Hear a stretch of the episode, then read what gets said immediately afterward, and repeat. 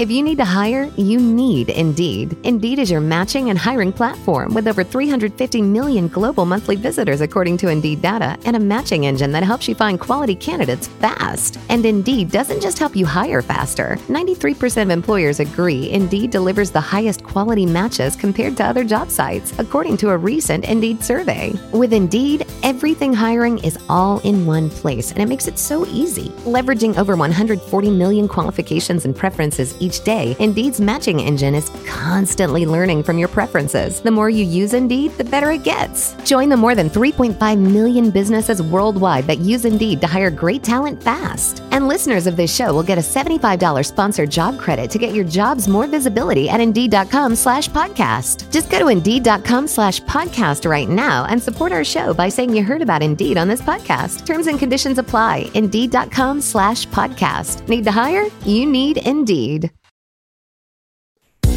This is the Real State Podcast, the intersection between the latest trends in real estate and its impact on our everyday lives. We're your hosts, Alex Norman and Jamie Blonde, and you've come to the right location. The Real State starts now.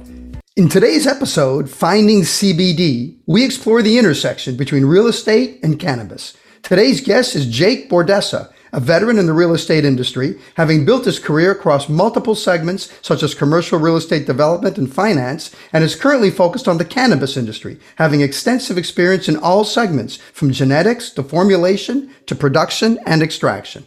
Jake, welcome to the show. Welcome to the show, Jake. Thanks, guys. Thanks for having me on. Looking forward to it. So, tell us a bit about yourself, Jake. Uh, originally from Northern California, uh, went to school down in Santa Barbara, and after after schooling, got into the real estate space. Uh, really enjoyed the value add proposition of going in renovating properties, and then about 2015, 2016, um, started looking into the cannabis space. Uh, being in Northern California, uh, the recreational marijuana scene had come on come up to legalization and then more recently, after that, the 2014 Farm Bill had passed, which essentially was the first passing to legalize CBD from a nationwide standpoint. So since 2016, I've uh, really been focusing on the space, figuring out how we could um, use cannabis, both uh, THC and CBD, to help people out with their lives, or better yet, improve you know how they feel on a daily basis. Yeah, thanks for that. Um, wanted to dial in a bit around cannabis. I think most people think they understand cannabis, but actually don't really understand it. So tell us a little bit about the business, particularly what is the difference between THC, CBD, flower, a joint versus vaping? Just give us ABC. give us a perspective on what of what cannabis is really. Great question. And I think this leads to a lot of confusion within the space because we have people that discuss marijuana, we have people that discuss hemp. However, at the end of the day, they're the same plant. It just determines the ratio in which the cannabinoids, uh, CBD and THC, which are the two most common found cannabinoids within the cannabis plant, depending on which ratio they're produced in, uh, leads to the categorization of marijuana, which is above 0.3% on the THC concentrate by volume by weight, and then hemp or CBD based flower, which is less than 0.3% THC. So even though it's the same plant, how the cannabinoids develop within the genetics determines whether or not it's hemp or marijuana. So it literally looks the same. You you couldn't know just by looking at the plant what whether or not it was uh, grown or raised to be THC versus to be hemp? Uh, generally, you cannot. Now, some of the higher indoor grade marijuana has you know several layers of crystals on it, and you generally don't see that level of crystallization within the hemp plant. So, to an untrained eye, you will not be able to see the difference between the two. Uh, they look, they look, grow, smell the same, However, when you get down to the chemical testing or cannabinoid testing, is when the levels uh, show through within the different uh, parameters. Well, so chemically, though, there is a slight difference, right? I mean, one gets you high and one doesn't. So, is that so? Give me a sense of, of why people should care about CBD over THC. Where one is more recreational versus the other perhaps more medicinal? Like, give us some perspective on as a consumer um, now that around the country, um, state by state, there's legalization and all that. Um, people would want to know like wh- why should we go for one versus the other um, how the market and the industry has opened up to provide uh, access to these products for consumers in different ways vapes edibles and all that. Where where do we see as a consumer where do we see this industry? Uh, how do we approach it? How do we attack it? How do we access it? Great question. Now I think one of the biggest challenges that the CBD business has faced in the past is that when it first came on the scene, it was touted to be this miracle drug. It was touted to help anxiety, touted to help stress, you know, maybe help you sleep, pain relief. But as we get further into the research, we're starting to find that these chemicals, you know, cannabinoids, whether it's CBD or THC, generally tend to work best when they're grouped with the original products they're grown with. So um, through the processing of these plants, uh, it's made it difficult for the CBD business because there's so much expectation that is to be derived or the feeling you get from CBD.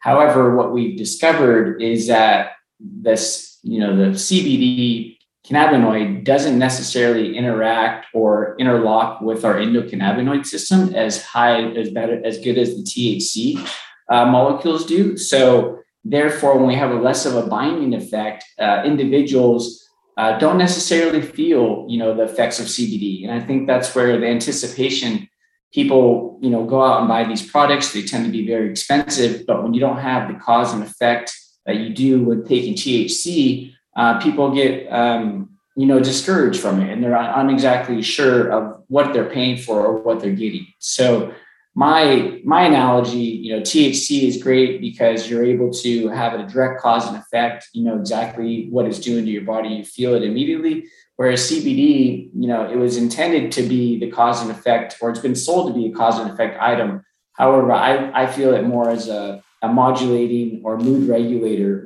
versus a cause and effect uh, chemical that people ingest. Well, if I recall correctly, at the beginning, the whole push on CBD was all the benefits that people were touting from marijuana, whether it was giving you an appetite if you were too thin or coming out of chemotherapy, or uh, or pain relief for certain uh, arthritic pain and other pains in the body, uh, that you could get the medicinal medicinal benefit from the plant without getting high. So without not being able to drive or not being able to function or not being able to take care of your kids or to run the home or to go to work. I, that was the, the, the original. I thought that was the whole benefit of CBD. Is that still the case? Uh, and and if so, is the CBD side holding its own in terms of producing results that people expected it would? You know, unfortunately, that has not turned out to be the case. Um, the after consuming of the, I think all those benefits could play a factor and they could still be involved. But as research comes out, we're finding how the uh, cannabidiol or CBD interacts with our system. And it may not necessarily be with the endocannabinoid system, but there may also be uh, maybe within our gut or within other regulatory systems in our body is where the interaction is coming from. Uh, more recently, you know, they did a study um, regarding CBDA and CBGA, which are the acidic forms of these cannabinoids. And the University of Oregon, um, University of Oregon State has found that it could prevent, you know, the onset of COVID through an immunity booster. And so we just don't know enough about the current research of what these individual cannabinoids do and how it affects our body. Uh, one thing I would say though, the people that are seeking the pain relief and people that are seeking some of these, you don't necessarily need to have a major spike in THC, but having a, a, small amount of THC drives the effectiveness of the cannabidiol or CBD through the process. So I think what we're learning is, you know, we'll get into this further in the conversation. How CBD is being processed doesn't necessarily always equate to the best effect for the consumer. Whereas if you do the minimalization of the process, you leave the other cannabinoids, the other terpenes, you get the entourage effect, then you have a much more effective CBD product.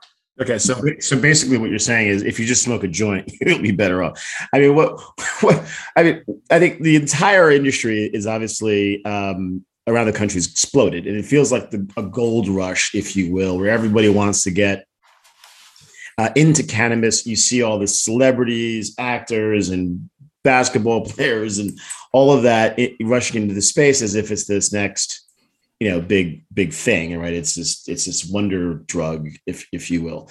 But what the next saying, tobacco, right? The next tobacco that doesn't that doesn't kill you, right? It just kind of makes you makes you high, literally. And so the, the the point though is that there's all of these uses of the plant and of the chemicals the cbd on one side thc on the other the hemp on the other um, for building material i mean all kinds of uses so where does um, so where what is the most profitable and where what is the space that has the most potential?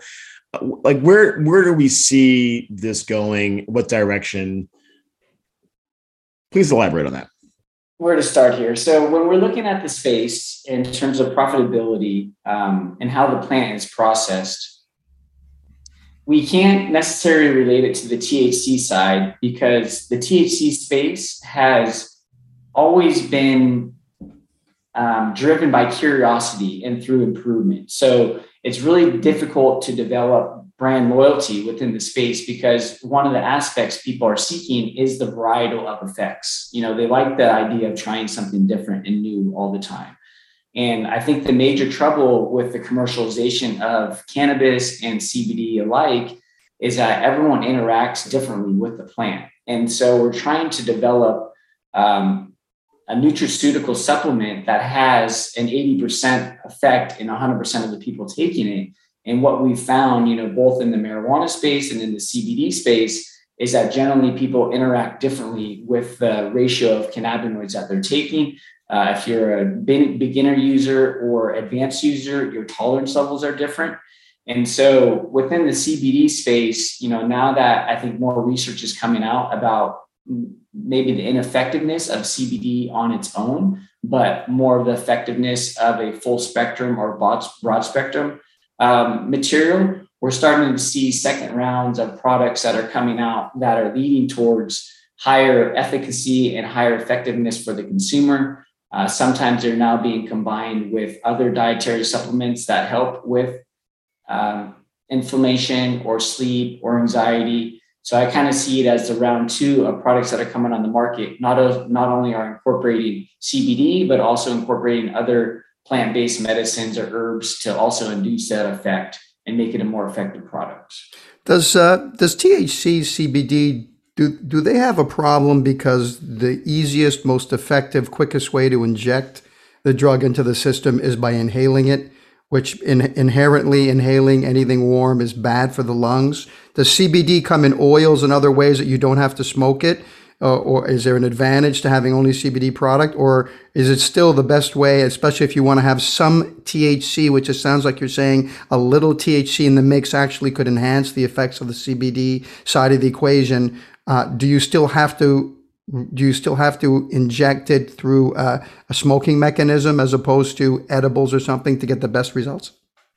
Uh, no, I you know I agree wholeheartedly with what you're saying. You know, we're looking at a dietary supplement that people are taking for health purposes. You don't necessarily want to be smoking or inhaling anything if you're trying to be the healthiest you can be. So I think the, the rawest, most purest form is a, is a tincture product that could be delivered, you know, underneath your tongue and it enters through your bloodstream, you know, relatively quickly versus going into an ingestible um, that would travel through your stomach and take some time to metabolize within your system. So I do think a tincture product is probably the most effective and healthiest, healthiest way to consume, you know, cannabidiol or CBD. So, are we in the brand uh, creation phase of marijuana in this country? Are we at the beginning where someone's going to turn out to be the McDonald's and someone's going to be the Coca Cola, or you know, you know, one brand is Burger King, one brand is McDonald's? Because you know, when you mention how people are trying to figure out which brand to try and which quality they like, aren't they also looking for replication? Aren't they looking for the particular brand that gives them what they want and they know they'll get that quality control? And how do we get that quality control in a brand new industry like this where everybody's fighting for market share or trying to establish themselves? Like Alex says, brands coming up from athletes and from movie stars and from companies like Philip Morris trying to get into the business with Canadian publicly traded marijuana companies, etc. Yeah, you know, the space has been really fragmented due to the legalization state by state. And so we have conglomerates that are trying to enter the space, trying to get a strong foothold. And I believe more, more and more so now, there's name recognition across multiple states. Uh, licensed contributors have uh, gone in and essentially purchased these dispensaries or these channels to promote their brand through states that are legalized nationwide. Uh, so we are definitely in the brand creation phase. You know, I think we're seeing a lot of disappointment coming from the Canada side of the border, where uh, we have a lot of public funding, we have a lot of projections to meet these amazing uh, growth and and profitability setup. But when you look at the end of the day, producing cannabis on large scale and maintaining the quality and continuing to grow has always been a challenge. You know, I, I really related to the food industry or even you know beer and wine where generally when you have something that's craft high end organically grown or as a plant based material it's tough to duplicate that on a mass scale. And so i think you you always have the smaller providers uh, and i think in the states where uh, recreational marijuana has been around um, the, the bigger name players are able to develop the consistency of the products and develop their brand reputation. But when you read about um, the commercialization of cannabis, you know, online or you see it within the sector, developing brand loyalty has been extremely difficult based on just the nature of people being interested in trying the variety of products. And I think we have to differentiate here between, you know, the marijuana space, which is more used for recreational, and then you have the CBD user that is generally trying to do it for health and wellness or medical medical benefits. Okay, so now you now you're speaking my language. So as Jamie mentioned earlier, you have the McDonald's and the Burger King, but I I think it kind of kind of more akin to the Mondavis and the Stag's Leap uh, in the wine industry, where you have regional um, differences. You know, I, I, don't know if there's a Napa Valley of cannabis. You know, the place where the best cannabis grows in the country. Um, or if you have we have the yellowtail the boxed wine version of of cannabis and, and all that and so um, the regional dish, uh, the differences in the quality and or the flavor and or the varietals, uh, I'm sure come into play. But I think the big piece that I, I'd like to try to understand a little bit more is the distribution right and so you, you, know some companies and some some cannabis organizations may have the scale or may not but they may have the distribution or not in a particular market, whether or not that be California or, or in fact Florida. So, how does then distribution um, change the game a bit on top of, let's just say, um, the quality of where the company is located in the consumer? Excellent. Uh, I'm going to speak to the CBD space here at the moment. That try to stay focused on that line. Um, the regulatory boards have really caused an issue within the CBD space because in 2017 or 2018, uh, GW Pharmaceuticals was able to get a drug approved by the FDA, Epidiolex, that is meant to prevent seizures, you know, in a, in a rare form. And so by taking on this drug classification through the FDA, it has prevented the FDA from allowing it to be categorized as a dietary supplement. And by doing so, it's really halted the, the growth pattern of the project because any business that has large distribution from a nationwide standpoint or has a lot of customer rapport is unwilling to carry the CBD products or cannabis based products due to the legality of it. And so we're seeing a lot of smaller players that have a lot of confidence in the space um, grow their grow their their platform. However, looking to where they're going to distribute uh, is necessarily is difficult. And so from a CBD space, and one of the things that's attracted me to you know hemp versus marijuana is having the federal uh, legality. There's more banking laws put in place, and you also have the ability for interstate commerce. And so you open up a market to where uh, we could be operating out of Northern California, but we could sell products in Florida, we could sell products in Texas. And so your demographic that you're speaking to is a much larger platform. And so being able to sell across borders, it doesn't it doesn't provide you with much restrictions on where you're going to produce, where you're going to formulate, and you have the ability to sell, you know, over the internet, which is which is amazing, which is great. Uh, however, I think people developing a product that is effective enough to where they're able to get the the brand the brand following and the customer loyalty has been difficult for folks and i think as we continue to de- develop into the research you know in your previous question you kind of asked about profitability. Companies are really trying to focus on uh, particular use cases. One that's really hot right now in the market is sleep. Um, sleep you know several people suffer from sleep for one reason or the other. And as further research comes out, there's a cannabinoid known as CBN, which is shown to be very effective towards sleep. So as we learn more and more about the other cannabinoids that are available and what they do, now we're starting to see companies with real traction, real marketability, um, real distribution come in and start developing products specifically for these reasons to you know get that commercialization and, and go on a larger scale.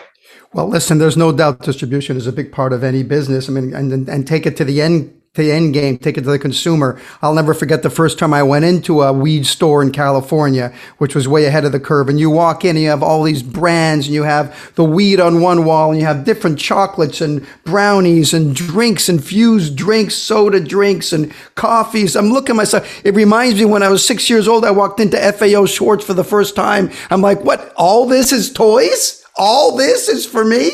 It, was it's, it's like a kid in a candy store, uh, and and that's how you get to try different things, and that's how you get to, and that's how the brands get created, how different brands position themselves within the retail space. We just had a show talking about how important retail sales is to make a connection between the customer and the product, and uh, and I think you're right. As uh, different laws in different states make it easier or more difficult to be able to talk about the product, show the product, and uh, to, to your point make a profit off the product because at the beginning because it's not a, it's federally illegal everything had to be in cash. You couldn't even deposit your money in the bank if i recall correctly. I think that might have eased up a little bit but um, I, I, I guess over time it looks like the end game is it'll be legal everywhere at which point none of these will be issues. And then the big, as you say, the I think the conglomerates, whether it's the wine conglomerates or the cigarette conglomerate companies or the food processing companies, are going to come in and use their advantage of distribution and retail space and reach to the consumer and try to build some mega brands. What do you think?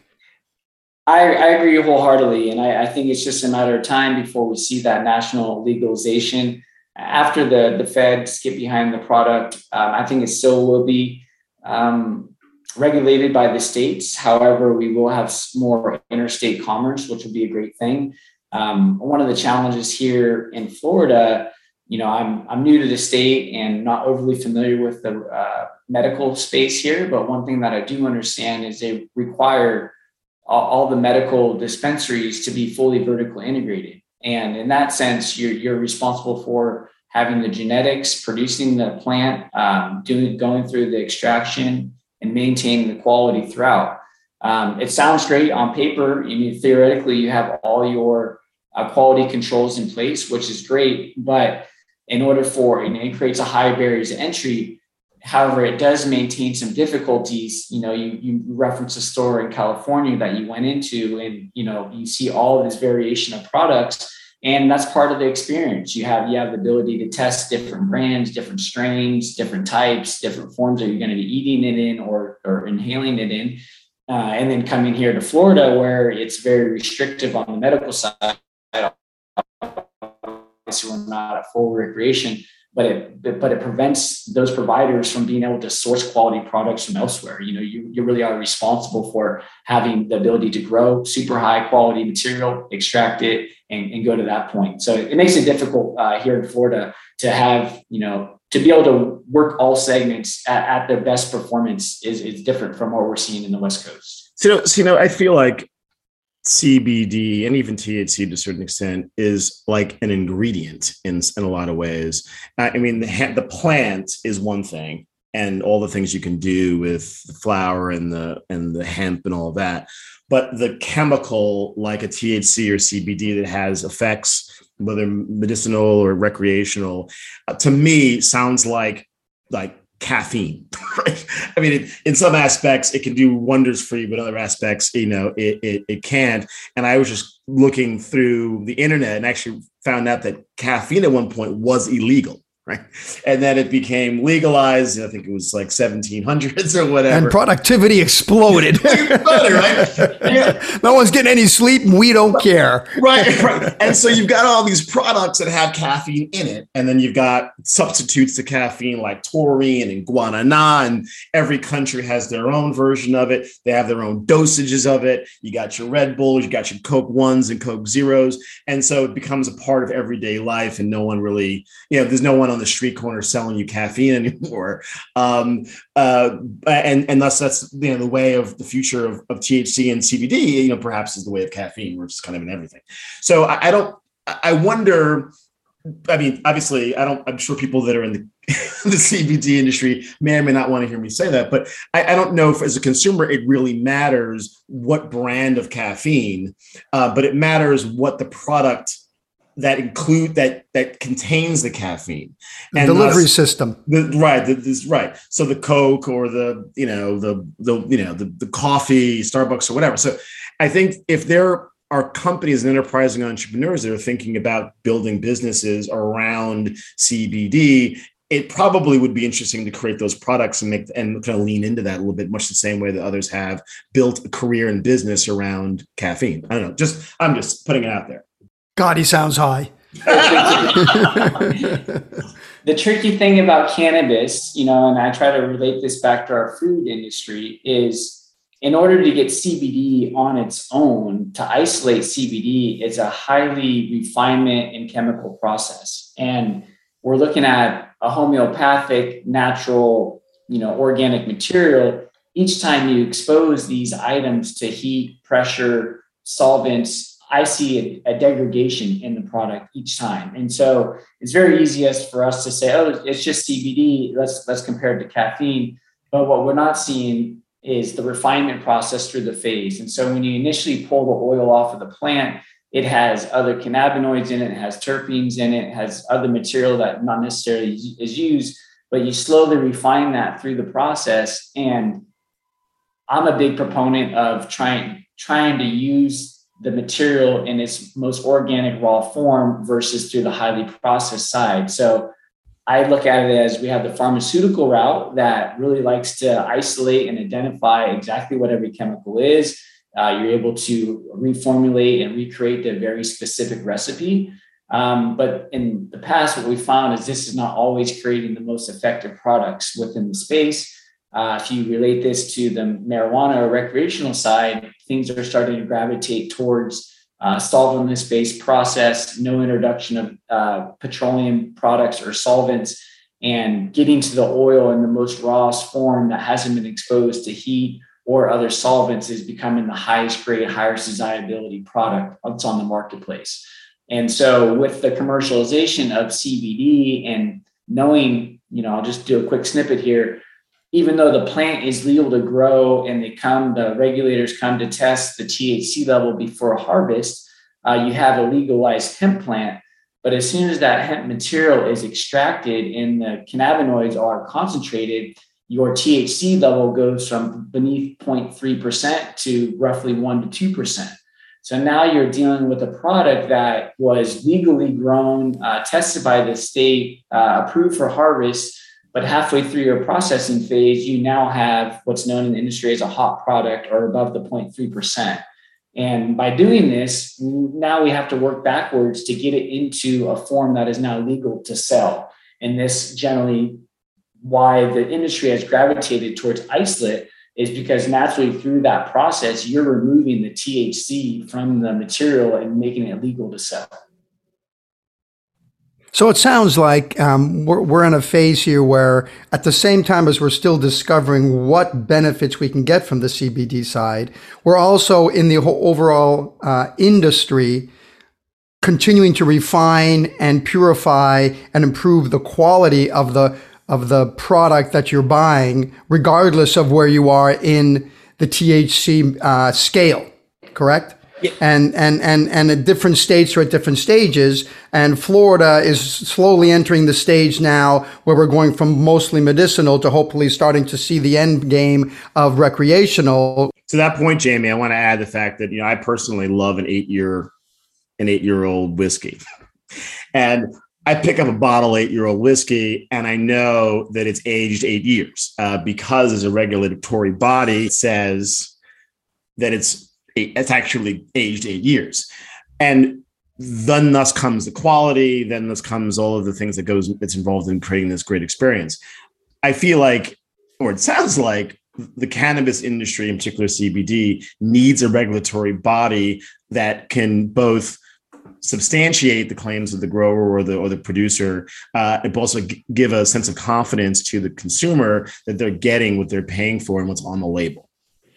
Most definitely. And then going back to the FDA, you know, as soon as they are able to approve it as a dietary supplement, there's oversights and boards that are put in place, uh, certain, certain labeling requirements that are put out.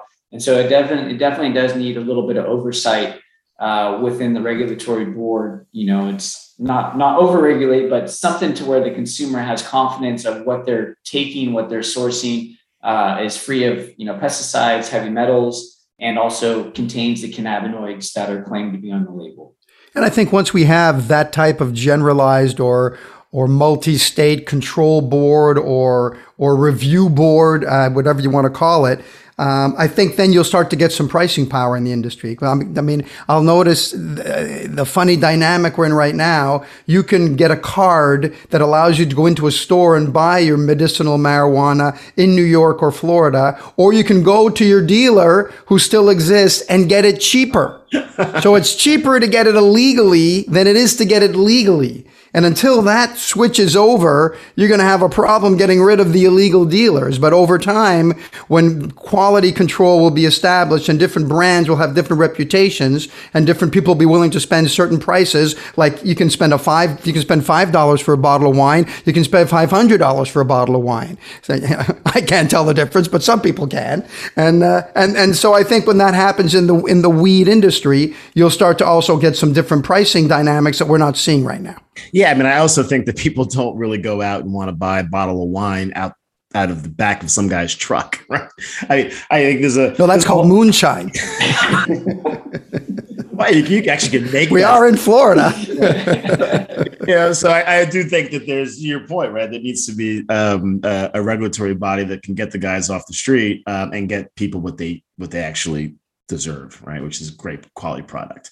So you know what you're doing. Uh, uh, it is amazing. I think the work that you've you've done, perhaps, and will continue to do uh, in Florida, dovetails what I think a lot of individuals and companies are trying to do across the country and across the world that are very, very important because the end user, us as consumers, uh, will ultimately benefit, and there will be enormous opportunities for economic creation around uh, around the industry that I think will will benefit um, communities and and households alike. So the work that you're doing is fantastic.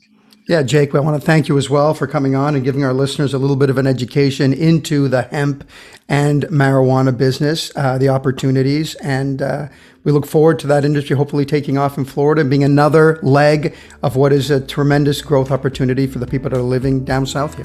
So thanks for coming on. Thanks for having me today, guys. Really appreciate it.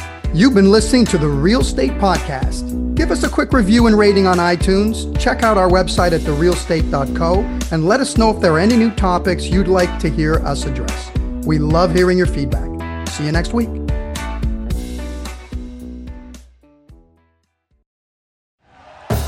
Thank you for listening to Bleav. You can show support to your host by subscribing to the show and giving us a five star rating on your preferred platform. Check us out at Bleav.com and search for B L E A V on YouTube.